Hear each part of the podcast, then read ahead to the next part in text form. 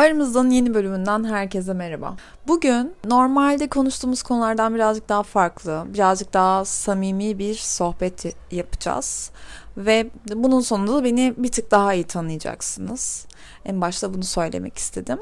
Biliyorsunuz Bodrum'daydım. Bodrum'da da bana bir mesaj gelmişti. Bana en çok gelen mesajlardan ve sorulardan biri. Bu nasıl oldu? Yani sen bu kadar özgür davranıyorsun, bu kadar geziyorsun. Bunun kaynağı ne? Ya influencerların hepsine soruyorsunuz hoş. Ama herkes de sanki hiçbir zaman çalışmamış, hayatı boyunca çalışmamış. Ama iki tane link kaydırınca köşeye dönmüş gibi zannediyorsunuz. Bu beni üzer. Çünkü benim çevremdeki insanlar, benim yakın arkadaşlarım en azından tek mesleği influencerlık olmayan insanlar. Yani gerçekten kariyerleri olan insanlar ama konumuz bu değil. Konumuz şu. Mesela geçen gün de böyle bir mail aldım. Babası iflas etmiş bir takipçimden. Bunlar geçecek mi diyordu. Geçecek. Nasıl geçecek? Bugünlere nasıl geleceksiniz? Her şey nasıl güzel olacak?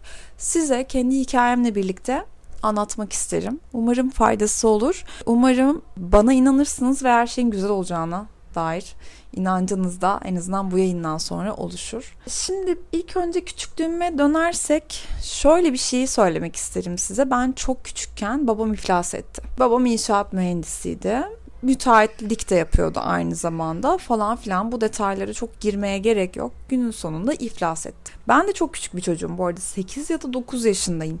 Ve tabii ki bütün düzenimiz değişti. Evde kavgalar, tartışmalar, ben hep masanın altındayım, hep çok korkuyorum. Neler olacak? Her şey bitti mi? Peki ben şey diye soru sordum hatırlıyorum annemlere. Biz zengin miyiz, fakir miyiz? Çünkü güzel bir evde oturuyoruz. Ama paramız yok. Yok yani paramız olsa bu kadar kavga edilmez ben çok fazla para lafı duymaya başladım. Ee, onlar da bana orta halliyiz dedi. Ama orta hali değildik. Zamanla büyüdüm bir şekilde. Yani durum o kadar da kötü müydü? Galiba zamanla toparlandı. Gerçekten hayatımın o dönemini sadece kavgalardan ibaret diye hatırlıyorum. Büyüdüğümde e, liseyle birlikte aslında hayatımda yapmak istediğim mesleğe doğru adım atmaya başladım. Bir dergide, bir kültür sanat dergisinde stajyer olarak işe girdim lise sonda Milliyet Sanat'ta. Çok çok çok az bir para kazanıyordum ama o kazandığım para bana çok yetiyordu. Yani o kazandığım parayla alışveriş yapıyordum ve o para bir türlü bitmiyordu. E, o zamanlar tabii yani kaç farklı şeyin olabilir zaten. O zaman bu kadar kıyafet bile yok ve o para yetiyordu. E, lise bittiğinde ben iyi bir stajyer olduğum için bana yine iş teklif edildi. Ve çok yine şu an düşünce çok küçük bir para ama o zaman iyi bir paraydı ve kaldım. E yine çalışmaya başladım. O arada gerçekten liseyi henüz bitirmiş bir olarak bir dergi adına basın davetine bile gidiyordu. Sonra işte üniversite. Üniversiteyle aynı anda tabii ki çalışmak. Ama bu mesela şey yüzünden değildi. Hiç paramız yok ve ben çalışmak zorundayım diye değildi. Ya ben para kazanmanın ne demek olduğunu öğrendim birinden harçlık istememenin ne demek olduğunu çözdüm. E, ve bu çok hoşuma gitti. Ve bunu bırakmak istemedim. Neyse aynen böyle devam etti. Ailemden de tabii ki yardım alıyordum. Çünkü zaten birlikte yaşıyoruz. Ama ben hep çalıştım. Okulla birlikte hep çalıştım. Bu arada çok zayıfladım. Yorgunluktan bittim uykusuzluktan gerçekten hasta olduğumu bile hatırlıyorum. Ama bunlar bana hep faydası olan şeyler oldu. Hep okulumla paralel yani atıyorum e, siz ne, ne olmak istiyorsunuz? Çünkü kafanızda eğer olmak istediğiniz şey netse o konuda çalışmaya çalışın. Ama onun dışında da part time bir sürü iş yapabilirsiniz. Bir sürü işe girebilirsiniz. İnanın çalışmak insana çok iyi geliyor. İnsana özgüven veriyor. Ve üniversitedeyken hatta erkek arkadaşımdan şöyle ayrıldığımı hatırlıyorum. Ben çalışıyordum. O çalışmıyordu. Ailesinden harçlık alıyordu. Ve biz buluştuğumuzda ne yapacağımız onun annesinin verdiği harçlığa göre şekilleniyordu. Ya bundan hiç hoşlanmıyordum. Çünkü hani bunu ben bile düşünüyorum. Hani sen o zaman karşıla diyebilirsiniz.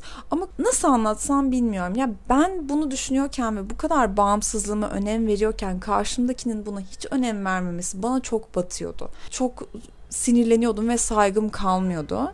Tabii ki bu belki olması gereken yani okul bitene kadar zaten çalışmak zorunda da olmayabilirsiniz. Ama bence çalışmak daha iyi gelebilir. Neyse o zamanlar eğer yeterince cesur olsaydım, bir tık daha cesur olsaydım yurt dışına gitmeyi deneyebilirdim. Çünkü e zaten burada da çalışıyordum. Orada hem dil öğrenmek hem ya o dili içinde öğrenmek. Yani hepimiz dil biliyoruz ama öyle değil işte. Orada yaşamak başka bir şey. Oranın kültürünü öğrenmek. Buraya geldiğinizde hem iyi bir okulda okuyup hem iyi bir dil hem başka bir kültürden gelmek her zaman e, iş yerinde sizi daha farklı tutacak. Keşke öyle bir şey yapabilseydim. Keşke o kadar cesur olsaydım. E, ama bu arada benim ailem de birazcık böyle şey bir aileydi. Klasik Türk ailesi ve aslında bütün kuralları, her şeyi yıkan zaten hep ben oldum. Bu kadar çalış çalışmak zorunda olan ben ve abim vardı. Diğer işte ablam ve diğer abimin zamanında zaten durumumuz gayet iyi olduğu için hiç kimse okulla birlikte çalışmak zorunda değildi. Ama biz zorundaydık. Biz daha iyi bir hayat hedefliyorduk ve hep böyleydi. Okul bittiğinde de ben televizyonda bu arada üniversitede televizyona geçmiştim. Televizyonda çalışmaya devam ettim.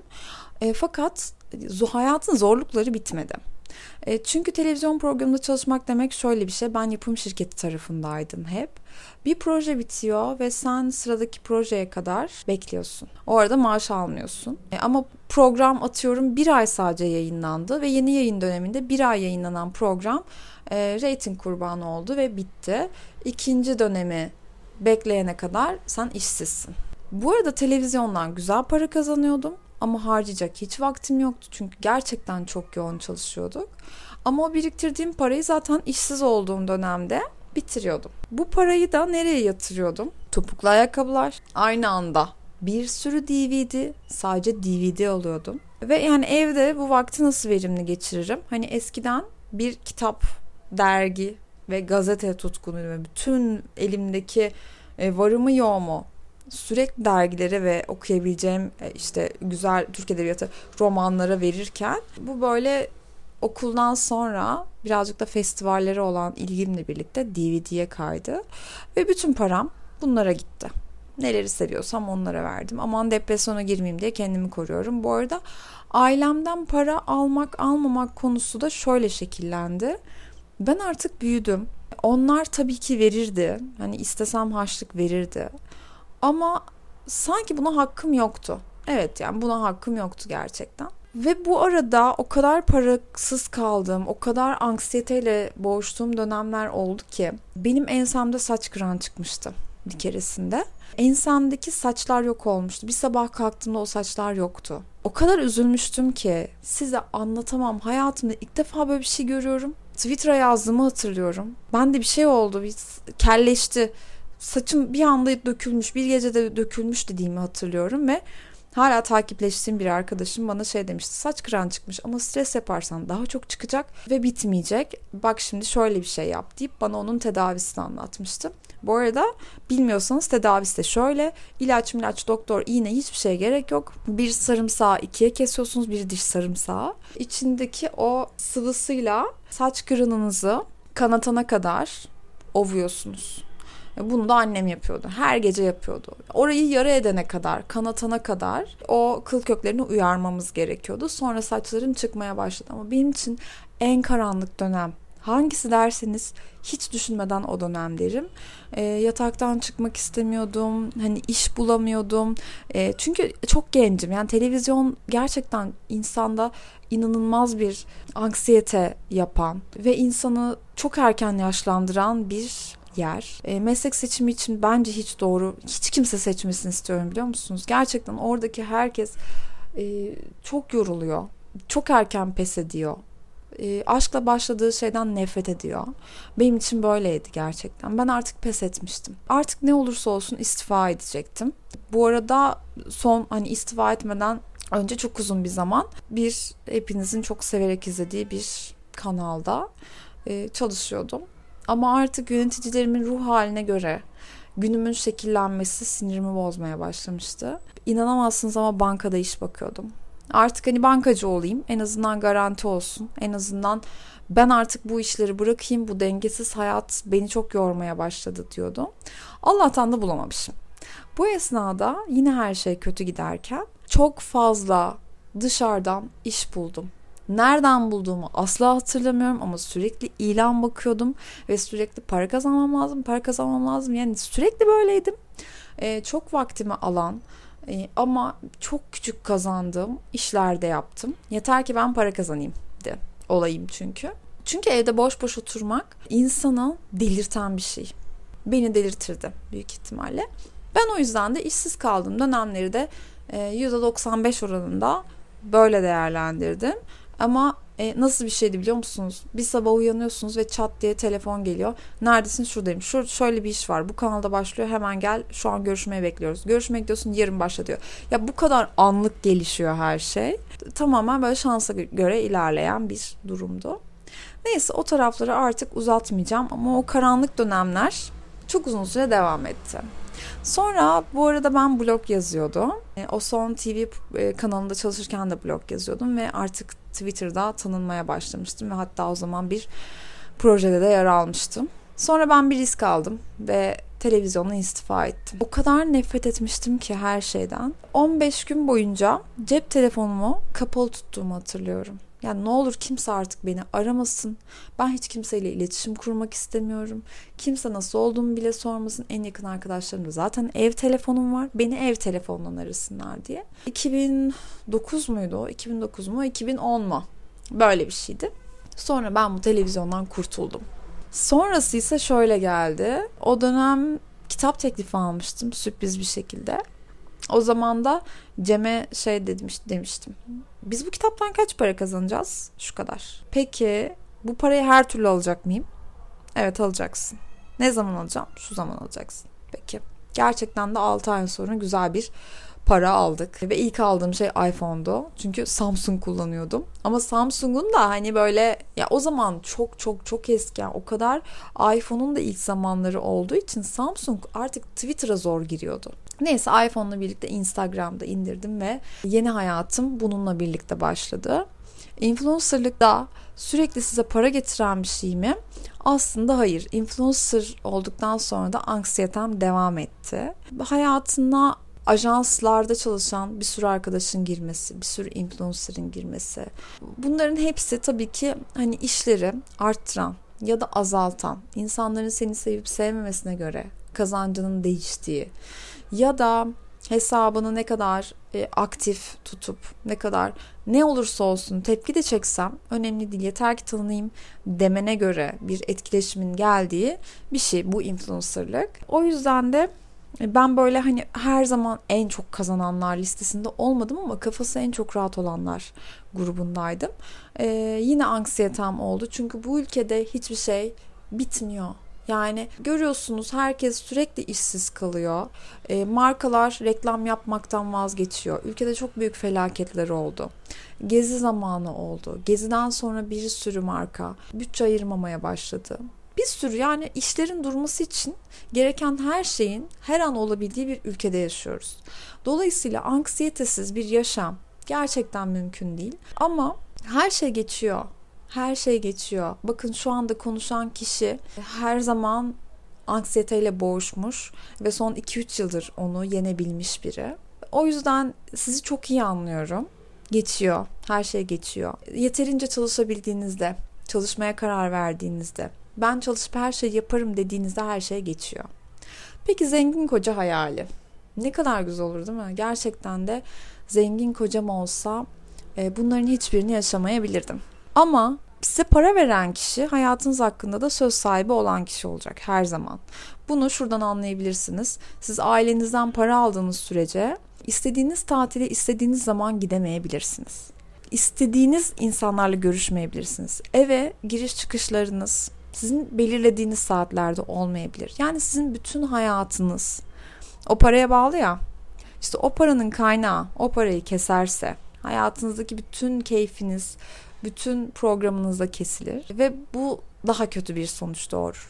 Dolayısıyla zengin kocayı hedeflemek ya da kolay yoldan köşeyi dönmek ya da başkalarının kaynaklarından faydalanmayı hedeflemeden önce ben neler yapabilirim onu bir düşünün.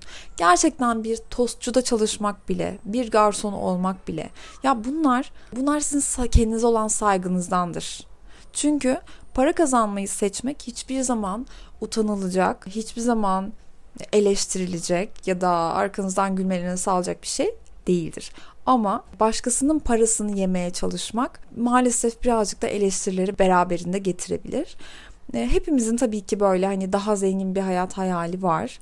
E, ama e, ilişkilerde bile yani atıyorum erkek arkadaşınızla bir tatile gittiniz. Eğer cebinizde o tatili karşılayacak bir paranız yoksa o tatilde canınız sıkacak her şeye he demek zorundasınız. Kavga edin, huysuzluk yapın demiyorum ama başkalarının kurallarıyla hareket edersiniz. Bu da sizin kendinize olan saygınızı zedeleyebilir. O yüzden karşınızdakinin size sağladığı imkanları sizin de sağlayabilecek bir paranızın ve gücünüzün olması bence gerekiyor. Hatta size önceki bölümlerde söylediğim Nil'in gençliğime sevgilerim de miydi acaba? Öyle bir tane şarkısı var ya orada da diyor. E, ilişkin bittiğinde attan inip eşeğe binmezsin. Gerçekten de öyle. İlişkiler sizi maddi olarak yaralamayacak. O yüzden benim bu burada özetle söylemek istediğim şey şu. Ben hayatım boyunca çalıştım. Şu anda gittiğim tatiller kimseye sormadan istediğim an istediğim kararı almam, istediğim uçak biletini almam e, ve sadece insanlara haber vermem. Bunlar tamamen benim kendi gücüm, kendi oluşturduğum güç sayesinde kimsenin bana verdiği bir güçle olmadı. Ben çalıştım. Şu an hala bazen kendime şeyi soruyorum. Şu anda sosyal medya kapatıldı. Bütün şeyler gitti ya. İşte Instagram gitti, Twitter gitti, her şey gitti. Ne yapacaksın Funda diyorum. Sonra kendi kendime eskiden ne kadar çok iş aradığım ve sonunda bulduğum ya parası çok iyi olur olmaz çok önemli değil ama her türlü çalıştığım aklıma geliyor.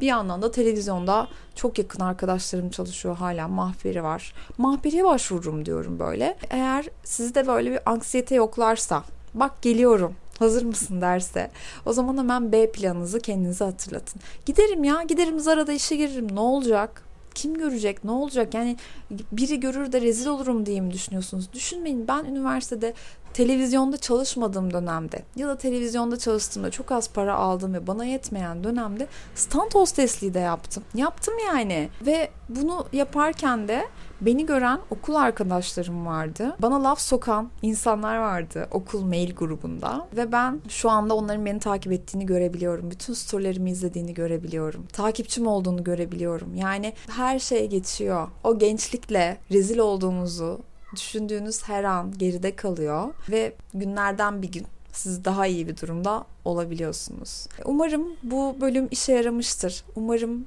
e, benim geçtiğim yollardan geçmiyorsunuzdur. Ama geçiyorsanız da ya da en başındaysanız da gelecekten bildiriyorum. Her şey çok güzel oluyor. Yeter ki kendinize inanın, güvenin ve hayatınızın merkezine kendinizi koyun. Kendiniz çalışın. Kendi sözünüzü dinleyin. Kendi hayatınızın kurallarını kendiniz yazın. Aramızdan bu bölümden şimdi bu kadar. Yorumlarınızı son postun altına bekliyorum. Hepinizi öpüyorum.